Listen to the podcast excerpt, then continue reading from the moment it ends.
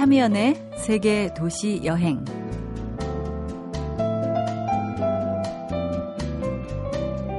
안녕하세요. 참여연입니다. 세상에 소개되지 않은 아주 특별한 여행지가 있다면 그곳은 어딜까요? 내 마음? 내 마음속으로 여행 떠나보셨나요? 의외로 쉬운 여행, 또 재밌는 여행이 될 수도 있지만요.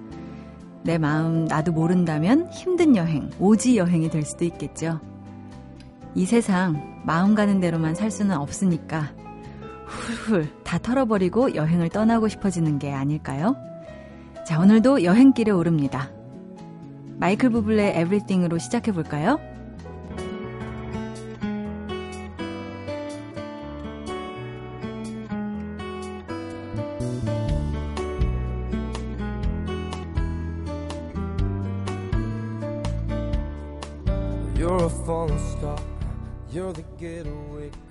Car. You're the line in the sand when I go too far.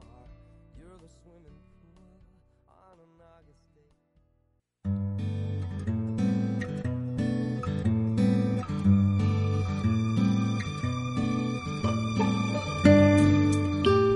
여행 다닐 때 허리에다 녹음기를 삐삐처럼 차고 온갖 소리를 녹음한다고 하셨어요. 그렇게 소리를 채집해서 시에 쓸 말을 고르고 연구해 본다는 분입니다. 소리로 떠나는 여행 시인 김경주 씨 나오셨습니다. 어서 오세요. 안녕하세요. 네. 지난주에 예고를 해 주셨어요. 여행하면 기차, 기차 소리를 들려 주시겠다고요. 오늘 네. 소리 기차 소리 맞죠? 예, 그 다양한 소리들을 녹음하는 과정 중에 또 빼놓을 수 없는 어떤 그 낭만적이고 서정적인 어떤 소리라고 할 수 있는 게 기차 소리 같아요. 네. 어, 뭐 요즘에는 굉장히 빠른 기차도 많이 나오고 음. 기차라는 게 굉장히 그 안전하고 빠르게만 도착해주는 어떤 그 운송 수단이라고만 생각하는 사람들도 계시지만 네. 여행을 다니다 보면 기차는 사실은 빠른 기보다는 어떤 그 다른 느낌들이 되게 많잖아요. 네. 그래서 저 같은 경우는 오히려 되게 늦은 기차를 심야 기차랄지 뭐 음. 뭐 이런 대륙간을 건너는 기차랄지 이런 기차들을 네. 많이 더 선호하는 편이고 오히려 음. 비행기나 이런 저가 항공들보다도 기차 네. 표를 예매할 때 혹은 기차역에서 표를 끊고 서성거리는 느낌들을 너무 좋아하는데 어, 그러다 보니까 자연스럽게 기차 소리들을 참 많이 채집을 했던 것 같아요. 네. 그래서 그 중에서도 좀 기억이 많이 나는 것들이 좀 있죠. 네. 네. 그 기차 소리가 가장 강렬하게 기억에 남았던 여행지는 어, 어딜까요? 뭐 정말 많은 기차 소리들을 제가 그 가지고 있는데 그 네. 그 중에서도 저는 그 2007년도에 제가 그 시베리아 횡단 열차를 음. 타고 횡단을 한 적이 있어요. 네. 어, 크리스마스 이브 전날 음. 음, 강원도 속초에서 동춘 동춘항이라는 배가 있는데 그 배를 예. 타고 블라디보스토크까지 어, 갔습니다. 가서 어. 거기서 어, 낯선 이국에서의 크리스마스를 맞이하고 네. 정말 쓸쓸하죠. 아, 혼자 가시진 않으셨을 거 아니에요? 음, 사진을 찍는 친구하고 같이 네. 갔, 갔어요. 그리고 네. 후배 한 명하고 갔는데 물론 이제 그 친구들은 중간에 돌아갔죠. 작업을 음, 끝내고 네. 나머지 이제 횡단 열차 여행을 한 건 이제 저 혼자 한 건데 네. 음, 그 기차를 타고 이제 시베리아 횡단 열차를 타고 어, 러시아의 유영지라고 할 수 있는 부분들 뭐 사할린이랄지 뭐 이르우츠크랄지 음. 어, 저기 바이칼까지 가는 음. 기차를 탔는데 그 기차 소리를 어, 녹음기에 담을 때 네. 아직도 그, 그 강렬한 어떤 엔진의 뜨거움이랄지 그 굉장히 춥잖아요 겨울에는 네 네. 그래서 그 자작나무가 끝도 없이 펼쳐져 있는 음. 그런 풍경을 뚫고 가는 기차의 소리들을 그래서 간역이 멈출 때마다 저는 그 기차 소리들을 녹음을 많이 했어요. 그래서 어. 지금도 이렇게 한 번씩 파일을 열어보면 굉장히 시원한 어. 그 소리와 추운 어떤 성의 낌 이런 네. 것들이 느껴지죠. 네. 저는 사실 어, 시베리아 횡단 열차 경험 이야기를 해주신다고 할 때 설마 이게 겨울일까?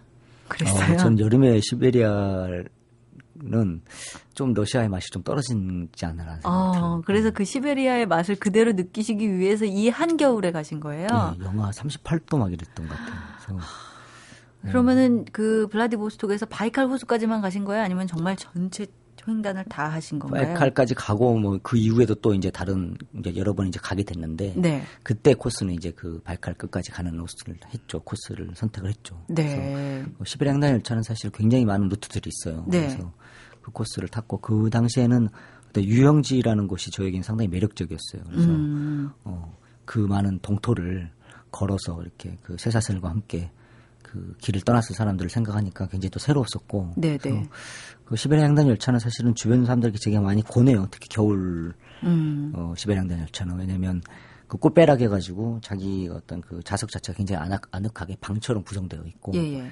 어, 음식을 다 해 먹어야 되고 그 안에서요 네. 열차 안에서 네. 어, 그렇군요. 음, 뭐 굉장히 낭만적이죠. 그리고 실제로 제가 아는 그그 그 소설가 부부가 결혼을 하는데 신혼여행 네. 코스로 제가 이 시베리아 열차를 권해줬는데 네. 다녀오게 됐어요. 반응이 어떻든가요? 저를 죽이려고 했죠. 제가 봐도 그럴 것 같아요. 그 신혼... 추운 데를 보내다니고. 신혼 부부가 가까워지긴 했겠네요. 너무 네. 추우니까 꼭 껴안고. 이미 가까우셨, 전 상태에서 갔어야 되는데. 그렇지만 네. 더더욱 둘밖에 없다 이런 생각을 했을 것 같은데요. 연인 상태에서 가는 게 더 좋을 것 같아요. 네. 그렇군요. 갑자기 이 시베리아 횡단 열차를 겨울에 다녀오셨다고 하니까 설국 열차가 또 생각나면서. 아 요즘 그에 장안에 안 타본 사람 안 타본 사람이 없다는 그. 네네. 예. 김경주 씨는 왠지 안 보셨을 것 같기도 하고. 아, 저 봤습니다. 보셨어요? 저는 만화책으로 사실 몇 년 전에 봤어요. 네. 네 만화책으로 봤어요. 시베리아 횡단 열차와 좀 비교를 해주신다면? 어, 일단은 뭐, 내리고 싶을 때 내릴 수 있다. 이런 점이 좀 다른 것 같고. 어, 네. 김경주 씨는 그럼 몇, 며칠짜리 다녀오신 저는 시베리아 횡단 열차 횡단을 끝내고 바이칼 호수를 건너서 몽골 고비사막을 거쳐서 중국으로 해가지고 한 3개월 정도 됐어요. 아 이렇게 길게 오지 여행을 하게 되면은 지난번 사막 이야기처럼 뭔가 새롭게 나 자신을 찾게 되는 그런 여행을 하게 될 것 같은데요. 이곳에서도 어, 글을 쓰시고 느낌을 받으시고 소리도 채집하시고 하셨겠죠? 근데 저는 여행지에서는 사실은 그렇게 많은 글을 쓰진 않아요. 아 그래요? 어, 최대한 그 여행지에서의 어떤 감수, 감수성을 좀 이렇게 그 받아들이려고 하는 편이고 음. 일단 메모는 참 많이 하는 편이에요. 그래서 네. 어떤 단상들이랄지 이런 그 주로 메모를 많이 하는 편이고 음. 한국에 있을 때 아무래도 이제 마감이랄지 그 써내야 될 원고 양, 양 때문에 많이 치이잖아요. 그래서 네. 여행 때는 좀 글쓰기의 압박이랄까 이런 것도 음. 좀 자유로워지고 싶어서 어, 잘안 안 쓰죠. 하지만 이제 좀 단어들이나 이런 것들이 좀 예민해지죠. 아무래도 낯선 네. 나라에 가게 되면 그 이국의 모든 사람들의 중얼거린 단어랄지 말 음. 자체가 저에게는 이제 언어가 새롭게 보여지는 현상이거든요. 네. 그래서 그런 것들이 상당히 자극이 되는 것 같아요. 네. 네. 그러면 이 시베리아 횡단 열차 경험과 잘 어울리는 시 한 편 오늘도 좀 부탁드릴 수 있을까요? 음, 사실 그 열차하고는 그 시베리아 횡단 열차하고는 조금 차이가 있는데 제 시집에 그 첫 시집에 실려 있는 시인데 많은 분들이 또 아시는 분도 계시지만 네오쿠멘소 겐지스라고 네. 이 시는 이제 제가 인도 여행을 갔을 때 인도에 아주 그 나무로 된 아주 낡은 열차를 타고 가면서 떠올렸던 어떤 그 단상을 시로 모은 건데 그 열차 안에서 이 시를 썼던 메모 흔적들이 저에게 많이 나, 그 새록새록 기분이 나와서 가져왔습니다. 네. 다는 못 읽어드릴 것 같고 어, 일부분을 제가 조금 읽어드릴게요. 예. 네. 내 오크맨 속 겐지스 외로운 날엔 살을 만진다.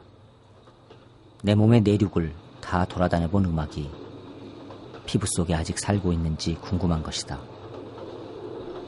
12살이 되는 밤부터 라디오 속에 푸른 모닥불을 피운다. 아주 사소한 바람에도 음악들은 꺼질 듯, 꺼질 듯 흔들리지만 눅눅한 불빛을 흘리고 있는 낮은 스탠드 아래서 나는 지금 지구의 반대편으로 날아가고 있는 메아리 하나를 생각한다. 나의 가장 반대편에서 날아오고 있는 영혼이라는 엽서 한 장을 기다린다. 여기까지입니다. 예. 멋집니다. 이렇게 낭송을 들으면 항상 그 여행 이야기가 조금 더 각인되는 것 같은 생각이 드네요. 자, 오늘 시베리아 횡단 열차 경험 잘 들어봤고요. 오늘은 여기까지 들어보고 다음 주를 기대해 보겠습니다. 오늘 고맙습니다. 네, 고맙습니다. 지금 흐르는 음악 알렉시아 미키 데오도라키스의 기차는 8시에 떠나고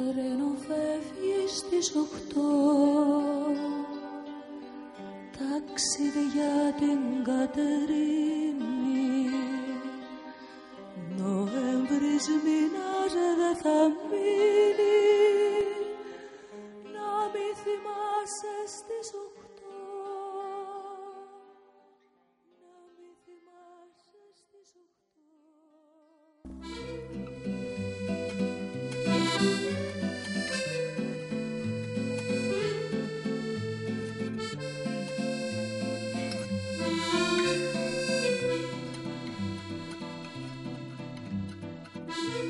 어느 특정한 곳을 찾아 떠나는 여행길을 순례라고 하는데요. 아주 독특한 순례가 있네요.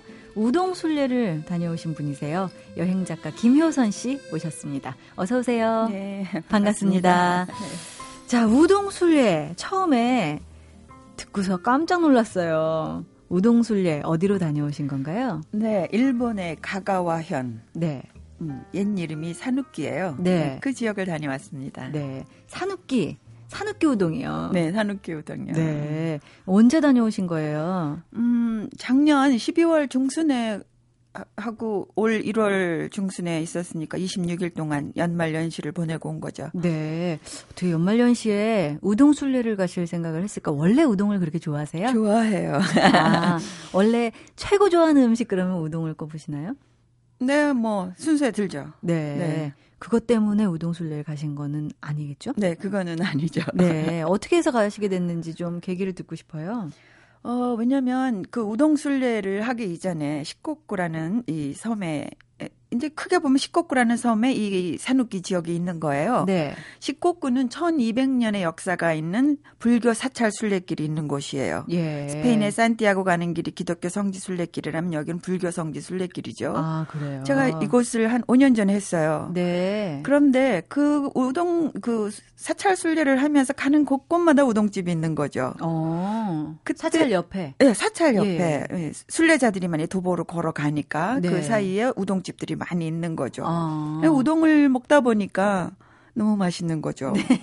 네, 그래서 나중에 그 본격적으로 우동 순례를 따로 해봐야겠다 하는 생각을 하게 된 거죠. 네, 그렇군요. 네. 저는 이 산업기가 지역 이름일 거라고는 생각을 했었어요. 우동을 먹을 때. 뭐 삿포로 우동 이렇게 하고 산욱기 우동 그렇게 하니까. 네. 그런데 이게 어떤 지역일지 잘 모르겠더라고요. 제가 원래 지도 보는 걸 좋아해서 지도를 이렇게 찾아봐도 산욱기라고 나와 있는 곳은 없던데 어떤 지명인가요? 네, 지명이에요. 네. 어, 왜냐하면 일본은 큰 섬 네 곳으로 나누어져 있잖아요. 네. 홋카이도, 혼슈, 규슈. 그런데 시코쿠라는 섬이 그 네 개 중에서 가장 작은 섬이에요. 네. 근데 혼슈와 시코쿠 사이에는 셋도 네해 해라는 네. 지중해 같이 아름다운 어떤 그 바다가 어. 어, 사이에 있죠. 예. 그 지역에 식곡구에 있는 지역 중에서도 가가와 현이라는 곳이 옛 이름이 산욱기예요. 아, 예. 옛날 이름인 네. 거군요. 그러니까 아마 지금 찾아서 지도를 본다 그러면 가가와 현 이렇게 나와 있겠죠. 그렇겠네요. 네. 그래서 제가 못 찾은 건지 모르겠습니다. 자, 우동 순례 다녀오시니까 제가 너무 결론부터 여쭤보는 건지는 잘 모르겠는데 어떤 느낌이셨는지 먼저 여쭤보고 들어갔으면 좋겠어요. 어, 사람들이 제가 우동을 한 26일 동안 우동만 먹었기 때문에 그러게요. 사람들이 질리지 않았을까 네. 어떤 느낌이었을까 이렇게 얘기하는데 네. 26일 동안 사실 우동만 먹고 돌아서서 나오는 발걸음이 네. 아쉬움이었다면 이해하실 수 있는지 모르겠어요. 어, 정말요? 아, 며칠만 더 있었으면 좋겠다. 그 우동을. 우동을 네. 사랑하시던 경지를 넘어서 정말 아예 우동만 드신 거예요? 26일 정말 동안? 우동만 먹었어요. 어, 네. 그런데도 질리지 않다니. 네. 그러면 그 우동의 정말 제일 큰 매력은 뭘까요? 뭐 정일까? 우동에서 느끼는 정감이 있는 음식 같아요. 정감. 네, 맛이 아니라 정감을 네, 표현해 주시네요. 맛도 그 우동은 하여튼 첫 번째로는 게 정감이 있는 음식 같아요. 음. 그리고 우동집을 찾아가는 그런 과정들이 굉장히 재미있고 네. 또 멋이 있고 또 맛이 있고 정이 있는 그러한 느낌이 드는 것이 우동인 것 같아요. 어, 그, 래요 예. 요 재미있고 멋이 있고 맛이 있고 정까지 있는 우동 이야기를 오늘 쫙 펼쳐놓고 가셨으면 좋겠어요. 음. 근데 들었던 생각이 26일 동안 먹을 만큼 그렇게 우동집이 많은가? 그게 또 궁금했어요. 이렇게 좀 선택을 하셨어야 될 거 아니에요. 처음에 좀 조사도 하고 우동집 중에서 어디를 가고 싶다 먼저 좀 아주 많은 공부를 같은데. 해야만이 그 우동집 스케줄을 잡을 수 있어요. 어. 왜냐하면 그 가가와 현에 인구가 100만도 채 안 되는 작은 현이에요. 네. 일본에서 가장 작은 현인데 무료 우동집이 900여 곳이 있어요. 그래요? 네. 음. 제가 간 곳은 100 15 곳의 우동집을 제가 갔는데 네. 그 우동집을 선정하고 그 우동집을 하루에 몇 군데를 갈 것인가를 계획을 하고 하는 것은 미리 충분하게 그 전날 몇 시간에 걸쳐서 지도를 펼쳐보고 우동의 영업 시간 집집마다 다르기 때문에 이런 것들 그 지역 음. 이런 것들을 공부를 해서 스케줄을 잡아야만 하루에 우동을 몇 그릇을 먹어볼 수 있는 그런 스케줄이 잡히는 거죠. 아, 침 점심, 저녁 다 우동을 드신 거예요? 하루에 몇 끼 정도 드셨어요? 하루에 다섯 그릇을 먹었어요. 다섯 그릇. 평균 다섯 그릇. 어, 살쪘을 것 같은데. 음, 우동 때문에 살찌지는 않았어요. 아, 그래요? 네. 우동을 먹기 위해서 하루 종일 7시간 아니면 8시간을 걸어서 우동집을 찾아다니고 어. 한 우동량이 많았기 때문이겠죠. 정말 네. 우동 순례를 하셨군요. 근데 이렇게 인구 100만도 안 되는 곳에서 우동집이 900여 곳이라면 거기 그 카가와현 주민들은 주식이 우동인가 봐요? 거기는 이렇게 얘기해요. 우동배 따로 있고 밥배 아. 따로 있다고. 아 그래요? 네. 그럼 밥도 드시면서 우동 을 먹는 거죠. 아 그래요? 그러면 네. 간식처럼 이렇게 살짝 드시는 건가요? 우동이 보면 우리가 얘기한 우동 우리 보통 중국집에서 나오는 그 우동의 양, 네. 짜장면 그릇의 양은 그쪽으로 얘기하면 대자 수준이에요. 아, 그래요? 그러니까 우동이 분류가 돼 있어요. 대, 중, 소로. 어. 예, 그래서 소가 뭐 200g 정도의 우동이 평균 나온다 그래요. 네. 예, 그러니까 뭐 선택해서 먹는 거죠. 음. 예. 옛날엔 주로, 우동을 네. 티처 티에서 그 찻집에서 네. 뭐 디저트 음. 뭐 이런 식으로 굉장히 조금씩 나왔었대요. 우동을 아. 맛으로 먹어보기도 했다 그래요. 네, 예. 음식이에요. 에도 시대 때는 찻집에서 우동을 팔았대요. 아, 레스토랑이 그래요? 아니라. 우동의 역사가 그러면 이제 쭉 나올 것 같은데 네. 에도 시대 때부터 시작된 건가요? 그거보다 그럼? 더 훨씬 이전이죠. 예. 왜냐하면 그 우동의 전례를 보면 뭐 중국에 유학을 간 그 고보 대사라는 분이 중국 당나라에 유학을 하고 돌아올 때 음. 우동이 전해졌다 음. 하는 설과 또 그 우리의 백제와 신라 승려들이 일본의 불교를 하, 전수하면서 함께 우리의 우동 그 우리의 그 음식 국수의 어떤 이러한 비법들이 전해졌다고도 어, 하죠. 그러니까 그래요? 우동의 역사가 굉장히 긴 것이죠. 네. 네.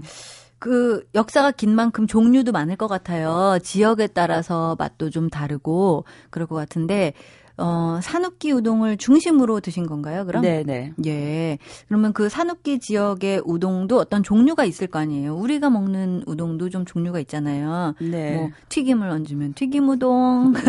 카레를 얹으면 카레, 카레 우동. 우동. 그렇죠. 그냥 우리가 보통 우리 우동집 중국식 아니야 일본식이 어떤 우동이면 뭐 각계 우동 이라는 국물이 들어간 우리 우동, 네네. 자루 우동이라는 어떤 소쿠리에 담겨져 있는 맞아요. 그런 자루 우동, 소바 뭐 자루 소바. 있고. 또 비빔 우동. 네. 뭐 일본 사람들도 비빔 우동을 먹어요? 그러니까 우리식으로 말하면 비빔이죠. 재료가 다르지만. 네네. 뭐 우동의 종류는 무지하게 많지요. 뭐 기찌네 우동이라고 기찌네가 여우의 그 털이래요. 네. 그래서 이렇게 노릇스름한 우동 있잖아요. 유부를 기름에 튀긴 거. 어. 그거 그럼 뭐 그런 우동 고명에 따라서 야채 우동, 어 뭐 고기가 들어간 우동. 네. 음, 고기 또 뭐가 있었냐면은 그 미꾸라지가 들어간 우동. 추어탕이네요. 추어탕이죠. 추어탕 한마디로. 어, 그렇죠. 네. 네. 밥이 아닌 우동이라는 거죠. 네. 네. 그러면 드셨던 우동들 종류가 몇 가지 정도 되셨어요? 요번 이 순례에서. 글쎄요, 한 15, 6가지 되지 않았을까요? 어. 세보지는 않았지만, 그 정도 되는 것 같아요. 15, 6가지. 네. 그러면은, 네. 요 집은 요 우동을 잘한다. 음. 뭐, 저 집은 저 우동으로 유명하다. 이런 것들을 먼저 좀 조사를 하고 가셨겠어요? 네, 물론이죠. 근데 대부분 어떤 특정한 우동, 그 집에, 그 집이 원조다. 네. 예를 들면, 뭐, 가마아게 우동의 원조, 여기는 뭐 쇼 우동의 원조, 음. 뭐 그런 우동의 원조로 내세우는 우동집들에서는 그 원조가 되는 우동을 먹어보겠죠. 네. 그렇지만 대중적으로 폭넓은 어떤 우동의 메뉴는 거의 같다고 볼 수 있을 것 같아요. 네. 네. 우동 순례를 다녀오신 여행 작가 김효선 씨와 이야기를 나누고 있는데요. 잠시 전하는 말씀 듣고 이 우동 순례에 관한 이야기 더 나눠보도록 하죠. 참여연의 세계 도시 여행. 오늘은 어, 일본 시코쿠 지역의 가가와현 옛 지명이 산업기 예, 이 가가와현에서 우동을 26일 동안 115그릇을 드시고 오신 여행 작가 김효선 씨의 우동 순례 얘기를 들어보고 있습니다. 어, 책에는 우동 이야기도 있지만 만났던 사람들 이야기도 있고요. 그렇던데 가장 기억에 남는 사람이 있다면 어떤 분일까요? 네, 가기 전에 그 우동 안내책을 한번 봤어요. 네. 음, 그런데 그 작가인 사람이에요. 네. 이분이 면통단 단장인 타오 가츠토시 상이에요. 네, 네. 근데 면통단이 면에 통달한 달인들의 모임이 면통단이에요. 그러니까 한 굉장히 몇 년에 걸쳐서 적어도 500그릇 이상을 먹어본 네. 500그릇이랑 500 집이 넘는 집을 먹어본 면의 달인들이 모이는 모임이에요. 아, 정말 특이하신 분들이 많아요, 이 세상에. 그래서 너무 재밌어요. 그분을 신청을 해서 만났어요. 네. 면담 요청을 해서. 물론 그분이 현재 대학교 교수이기도 하고 또 라디오 진행자이기도 하세요. 우동과 관련해서? 아니, 다른 거. 다른 거겠죠, 네, 네. 예. 그래가지고 얘기를 나눴는데, 그래서 네. 제가 물어봤어요. 그분은 제가 너무 신기하다는 거예요. 그분이 보기에는 예, 오히려 그 씨께서 예, 면통단 단장이 보기엔 제가 재밌다는 거예요. 네. 이렇게 단기간 내에 음. 그러니까 하루에 여, 다섯 여섯 그릇의 우동을 먹으면서 집중적으로 하는 사람은 일본에도 없었다는 거예요. 그러니까요. 자기네들이 알기에도. 어. 중간에 26일 중간에 나 아우 이제 질려가지고 못 먹겠다 한 번쯤은 딴 거 좀 먹어보자 이런 생각 정말로 드셨어요? 신기하게도 그런 생각은 전혀 없었어요. 배탈이 배가 아프거나 그러지는 않았는데 네. 우동 먹고 딱 배탈이 두 번 났어요. 아 그래요? 왜 무슨 왜 배탈이 났냐면 너무 짜가운 거. 짠 거? 예. 네. 그거하고 너무 단 거. 네. 이것을 먹었을 때 제 위가 견디지 못했어요. 어. 그래가지고 그 들판에서 화장실을 찾느라고 그래서 들판에다가 또. 아니요, 실, 들, 들판에다 실려야지. 알았어요. 네. 정말 그 어, 웃기는 표, 어, 포즈였겠죠. 그런 걸로 그 동네에 있는 어떤 그 슈퍼마켓을 찾아서 화장실을 갔었던 저 나름대로의 그런 에피소드들이 있어요. 그게 기억에 남는 거죠, 뭐. 네네. 너무 달고 너무 짠 우동. 네. 근데 어 이제 개인적으로 그렇게 정말 아주 달거나 아주 짠 우동도 있고 또 굉장히 어 이 우동은 정말 특이하다 생각지도 못했다 이런 우동도 있을 것 같은데 어떤 우동인가요? 어 있어요. 어떤 거예요? 소쿠리에 우리 대나무 채반에 네. 얼음이 잔뜩 들어 있어요. 어. 얼음이 잔뜩 들어 있고 그 위에다 뜨거운 우동을 어. 얹어서 나오는 거예요.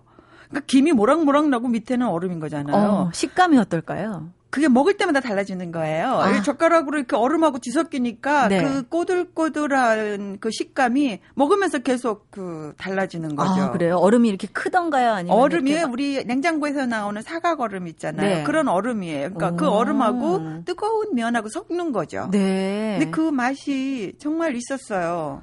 저는요, 음. 원래 그냥 요리를 좋아하고 먹는 걸 좋아했었는데, 요즘에 다시 또 식감에 눈을 뜨게 됐어요. 그래서 그런 느낌. 그 씹는 온도. 식감이 다, 다른 거죠, 계속. 그렇겠네요. 예. 저 그게 참 신기했고요. 네. 또 하나는 명란젓을 올려서 주는 비빔우동이 있었어요. 네. 우리 명란젓. 네네. 근데 명란젓에다가, 어, 이렇게 비, 명란젓 위에 뭐가 있었냐면, 마요네즈. 음. 그거를 비볐는데, 신기하게도 비리지가 않고 맛있었어요. 네, 그래요. 네. 뭐 그런 우동 다양한 우동들을 먹어봤죠. 일본 사람들은 그 명란젓이랑 마요네즈랑 계란이랑 뭐 이런 요리를 좋아하잖아요. 참 잘하는 거 근데 같아요. 그걸 우동에다가 그러게요. 비빔 우동으로 해서 이렇게 나왔는데 느끼할 것도 같고 이런데 하나도 안 느끼했어요. 비리지도 않고 비리지도 않고 고소했어요. 아, 되게 맛있던데요. 개인적으로 이 115그릇 중에서 가장 맛있었던 우동이 있었다면 몇 개 추천해 주신다면 어, 큰 새우 있죠, 대하. 네. 새우에 옷, 그 새우를 튀김옷으로 아주 얇게 입혀가지고 튀겼어요. 네. 그리고 우동을 그 튀긴 면 위에다가 그, 우, 그 대하 두 마리를 탁 넣고 물을 좀 맑은 물을 시스룩처럼 쫙 해놓고서는 음. 나온 우동이었어요. 새우 덴뿌라 우동 뭐 이런 거. 예, 근데 뭐 튀김옷이 굉장히 얇으니까 음, 그 튀, 음. 그 대하에 그것이 다 보이는 거죠. 네. 그리고 맑은 물 속에 대하 두 마리가 턱하니 누워 있는데 어. 너무나 섹시한 우동이 나왔어요. 근데 그게 그렇게 맛있었어요. 네. 이렇게 맛있는 우동은 한번 더 먹고 싶으셨을 텐데 그래서 아쉬움이 남았나요? 그러니까 다니면 다닐수록 재밌는 게 나오는 거예요. 네. 여기도 몇 번 갔지만 저하고 맞지 않아서 문을 닫았기 때문에 가보지 못한 집들이 아른거리는 거예요. 네. 뭐 그런 것이라든가 아, 좀 더 가보고 싶은 몇 집들을 남겨놓고 온다는 것이 음. 좀 아쉬웠었죠. 그래야 또 가죠, 그렇죠? 어, 그러지 않아도 이제 2차를 계획하고 있어요. 그러시다면서요. 네. 어, 2차는 그러면 또 다시 우동 순례로 생각을 하시는 건지 보니까 산티아고도 다녀오셨고 이렇게 독특한 여행을 많이 하시는 것 같은데 다음에도 이렇게 테마를 짜서 어떤 여행을 가실 건가요? 예, 전 늘 테마를 해서 했어요. 네. 예를 들면 그 뭐 와인 기행, 네. 와이너리를 그 하는 여행을 했고요. 네. 또 음악 기행을 했어요. 아. 음악 기행을 했고 음악 기행은 어디로 다녀오셨어요? 아, 독일요. 독일이요. 네. 그리고 예. 또그 제가 읽었던 책 속에 어떤 그 무대 음. 이런 곳 주로 테마를 해서 여행을 많이 했었기 때문에 다음에도 그런 주제로 늘 여행을 하죠. 계획하고 계신 주제 있으신가요? 이제는요, 제가 전 세계에 있는 친구들이 많아요. 네. 제가 알고 있는 친구가 40개국이 넘거든요. 네. 그 친구들이 어, 우리 집이 너희 집이야. 그러니까 와서 쉬었다가 이렇게 초대하는 경우가 상당히 많아요. 아, 네. 그래서 내 친구를 찾아서 아, 컨셉으로 한번 찾아서. 가보려고 해요. 네, 내 친구를 찾아서도 또 책으로 나오겠죠? 그러고 싶은데 모르죠. 네, 기대해 보겠습니다. 네. 매일 아침 길을 나서면 오늘은 어떤 우동이 나를 기다릴까 마음이 설렜다는 여행 작가 김효선 씨의 산욱기 우동 순례 이야기를 오늘 들어봤습니다. 풍성한 이야기 이야기 보따리 풀어주셔서 감사하고요. 다음 여행도 기대해 보겠습니다. 오늘 고맙습니다. 네, 감사합니다. 네, SG 워너비의 라라라 듣겠습니다.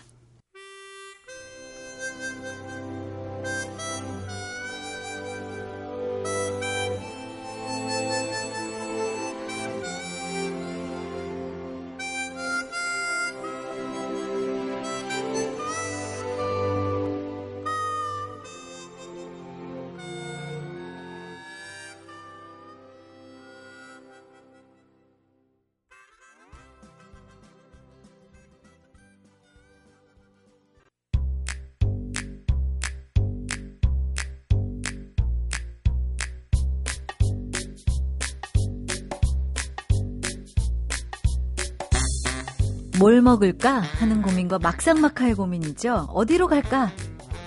어디로 갈까요?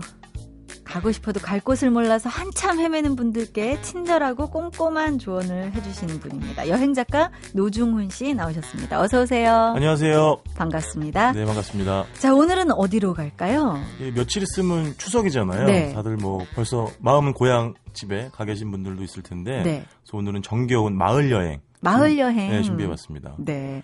제가 개인적으로 가장 좋아하는 것도 사실은 마을 여행이에요. 그래요? 특히 작은 마을들 있잖아요. 네. 뭐 이렇게 볼거리가 많아가지고 부지런히 움직이지 않아도 되는 음. 그런 작은 규모의 마을 이렇게 뭐 마을 정자에도 좀 앉아서 네. 뭐 마을 들녘도 좀 바라보고 네. 또 주민들하고 이런저런 얘기도 나누는 거 참 좋아하는데요. 음. 오늘 그런 좀 정취가 있는 그런 살가운 마을 몇 두 곳을 소개시켜 드리겠습니다. 갑자기 그 마을 네. 입구에 있는 큰 나무들 네. 밑에 평상 펴놓고 이렇게 누워 있는 것 같은 그렇죠. 네, 기분이 드는데요. 보통 그렇게 마을 여행 가시면 네. 주로 어디에서 묵으세요? 마을 회관에서 묵으시는 아, 거예요? 아, 그렇진 않고 사실 이제 숙소는 네. 좀 이렇게 번화한 데로 나가서 아무래도 좀 뭐 숙소를 잡긴 하는데요. 네. 근데 뭐 오늘 소개시켜 드리는 곳들처럼 한옥 민박집 있는 경우에는 네. 묵어 가는 경우들도 많이 있고요. 어. 그런 곳들은 특히 그런 게 좋은 것 같아요. 아침 식사가 되는 곳들이 있어요. 어, 한옥 민박집에서 아침 네. 식사. 그러면은 이제 뭐 영양죽 같은 것도 끓여주시기도 하고. 어, 영양죽이면은. 뭐 흑임자죽 이런 거 있잖아요. 네네. 그런 것도 먹을 수 있고. 전 닭 들어가 있을 줄 알았어요. 아니면 이렇게 소박한 시골 밥상 있잖아요. 네. 찬몇 개 없지만 또 그렇게 맛있을 수가 없죠. 그런 그렇죠. 것들이. 네. 그리고 그런 시골에서는 네.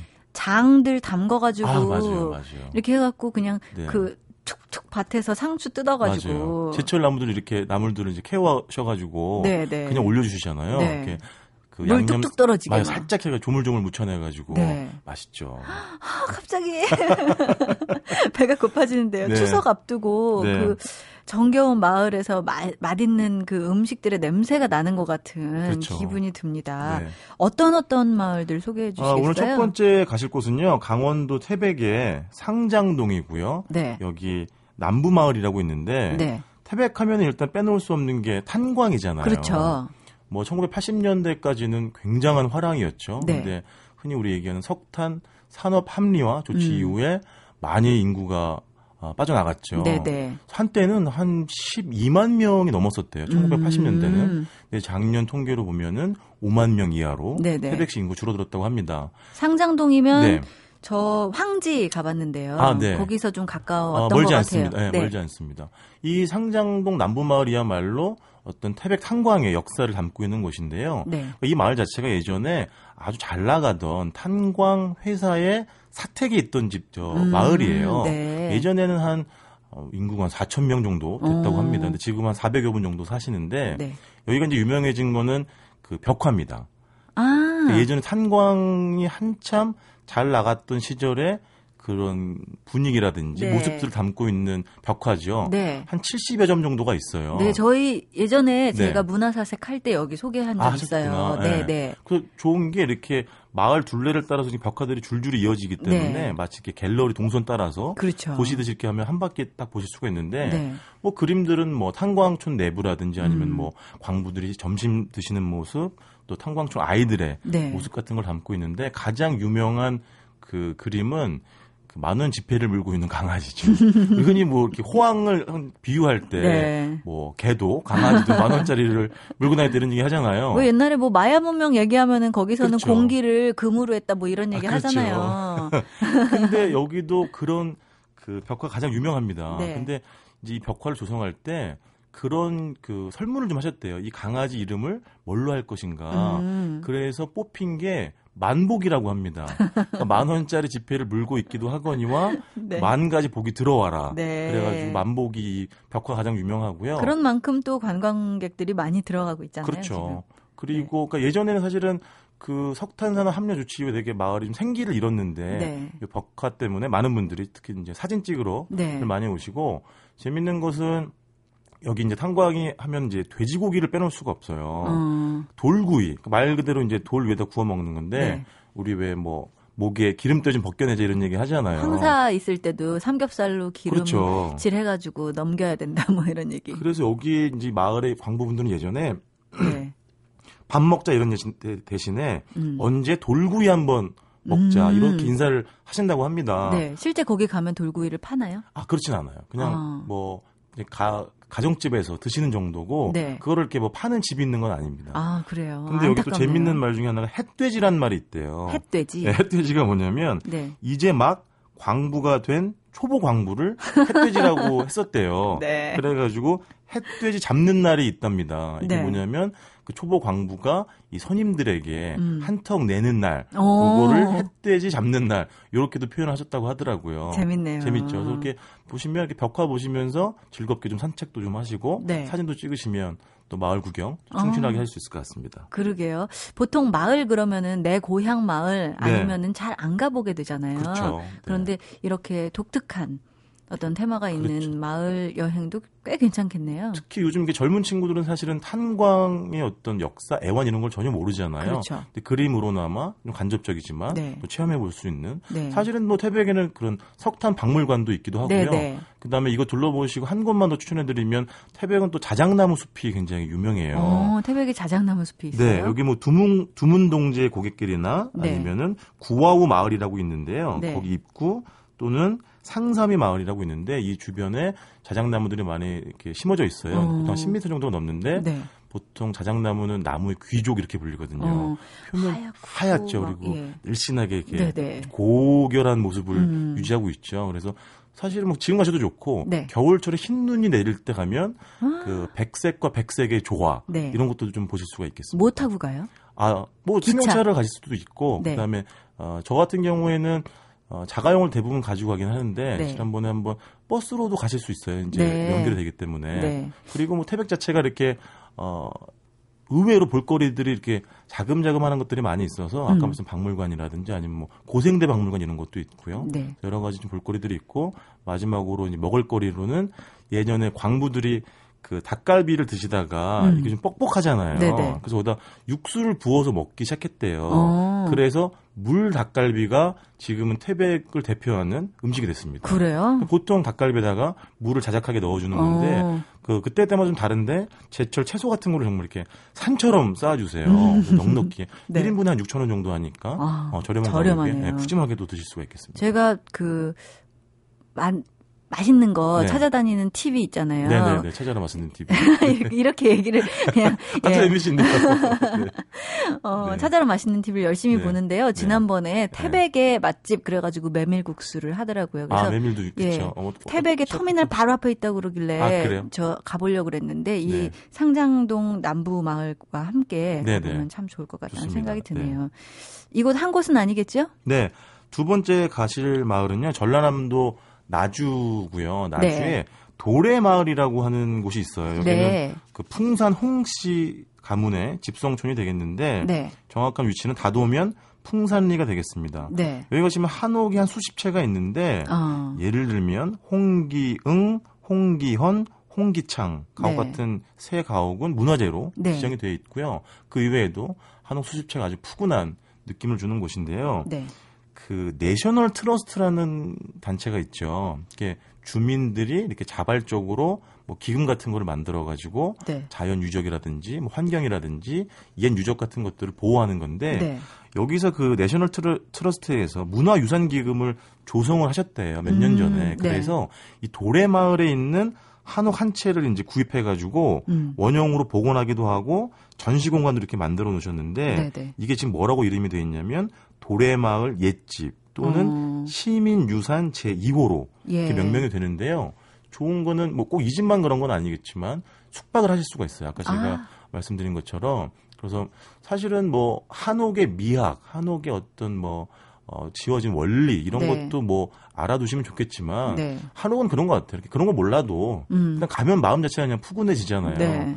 제가 예전에 뭐 이런 표현을 해본 적이 있는데 그런 한옥에 가시면 그런 모는 종이 같은 아파트에서는 절대 느낄 수 없는 그런 느림과 또 푸근함의 네. 미학 같은 거를 좀 느끼실 수가 있죠. 갑자기 모는 종이 같은 아파트 그러니까 갑자기 숨이 확 막히면서 그렇죠. 한옥에 한번 가서 자야 저는 지금 제 작업실도 그렇고 네. 제가 살고 있는 집도 모는 종이 같은 곳에 살고 있거든요.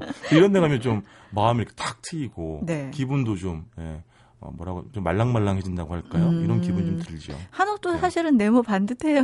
아 그렇죠. 근데 아무래도 이제 마당이라든지 공간이 있잖아요. 네. 툭 터진 공간들이 네, 있고 네, 맞아요. 또 한옥의 특징은 담장 너머로 안을 들여다볼 수 있는. 맞아요. 지금 우리가 살고 있는 살림집들의 구조라는 건 정말 음. 전혀 옆에서 무슨 일을 하는지 알 수 없는 구조들이잖아요. 네. 근데 한옥은 이렇게 낮은 담장이기 때문에 음. 넘겨다보는 좀 들여다보는 네. 그런 재미도 있고 그다음에 이런 19세기에 지어진 어떤 한옥 가옥의 그런 건축 미도 충분히 느껴보실 수 있는 그런 곳이 되겠습니다. 네, 한옥은 막 이렇게 중간 중간 문도 있어가지고 맞아요. 들여다보지 않더라도 막 이렇게 쑥쑥 들어갈 수 있는 네. 접근성이 용이한 그런 곳인 것 같은데 네. 전라남도이니만큼 아무래도 남도 음식도 굉장히 맛있겠죠? 많죠. 나주하면은 일단 뭐 곰탕이랑 홍어가 제일 유명한데 네. 홍어 같은 경우에는 그 영산동 옛 영산포구 근처인 홍어의 거리가 음. 조성이 돼 있죠. 네. 혹시 홍어 드세요? 어, 좋아하죠.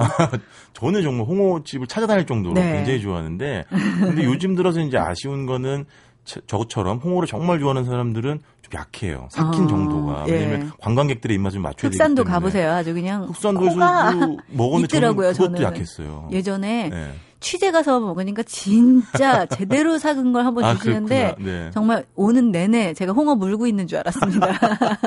근데 여기 가시면 홍어 정식을 시키면 네. 뭐 여러 가지가 나오죠. 뭐 이렇게 회도 나오고 뭐 튀김도 나오고 근데 홍어는 이렇게 익힐수록 사실은 더 냄새가 네, 진해지고 네네. 마지막 마무리 홍어 애탕이라 그래가지고 음. 홍어 내장에다 보리싹 넣고 네. 빨갛게 끓여내잖아요. 저는 그것도 아주 굉장히 좋아하고요. 음. 곰탕은 그 목사 내하라고 하는 옛 그런 그 유적 지금은 이제 고택으로 이제 활용하고 있는 곳인데 네. 이 근처 곰, 곰탕집들이 많이 있습니다. 네. 나주 곰탕은 이제 고기가 좀 푸짐하고 토렴이라 그러죠. 그 밥을 이렇게 국물에다가 음. 뒤적뒤적 거려 가지고 바로 드실 수 있을 만큼 이렇게 따뜻한 정도를 유지하는 건데 네. 여기다 뭐 고기 한 점, 그 밥알 그 밥알이 살아 있는 그 한 숟갈의 밥 거기다가 깍두기 얹어 먹으면 또 이만한 또 음식이 없죠. 아유, 음식 드실 네. 줄 아시네요. 네. 여행만 잘하시는 줄 알았더니. 자, 친절하고 꼼꼼한 여행 작가 노중훈 씨의 추석을 앞둔 정겨운 마을 여행 다녀왔습니다. 오늘도 고맙습니다. 고맙습니다.